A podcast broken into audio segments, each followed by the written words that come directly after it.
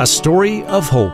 From Northern Lights Public Schools. Tansi, Lori Thompson, Nastia Gussin. I'm from the Kikino Métis settlement in Northeast Alberta. I am the principal of Kikino School with Northern Lights Public Schools. We want to send a message of hope to all of the nations on traditional and unceded territory throughout Alberta and across this country of Canada. Please know that the staff and students of Kikino School, Northern Lights Public Schools on the Kikino Métis settlement stand with you and we mourn the children buried on Canadian residential schools school grounds with you. We will wear our orange shirts with pride. We will wear our ribbon skirts and ribbon shirts in solidarity with our past, present, and future. We will wear our sash to represent connection to our spirits. We will instill hope in our First Nations and Metis children that education today and education with Northern Lights Public Schools will be inclusive of culture, language, and customs. Share your stories of hope with Northern Lights Public Schools. Go to engage.nlpsab.ca sponsored by Imperial Oil.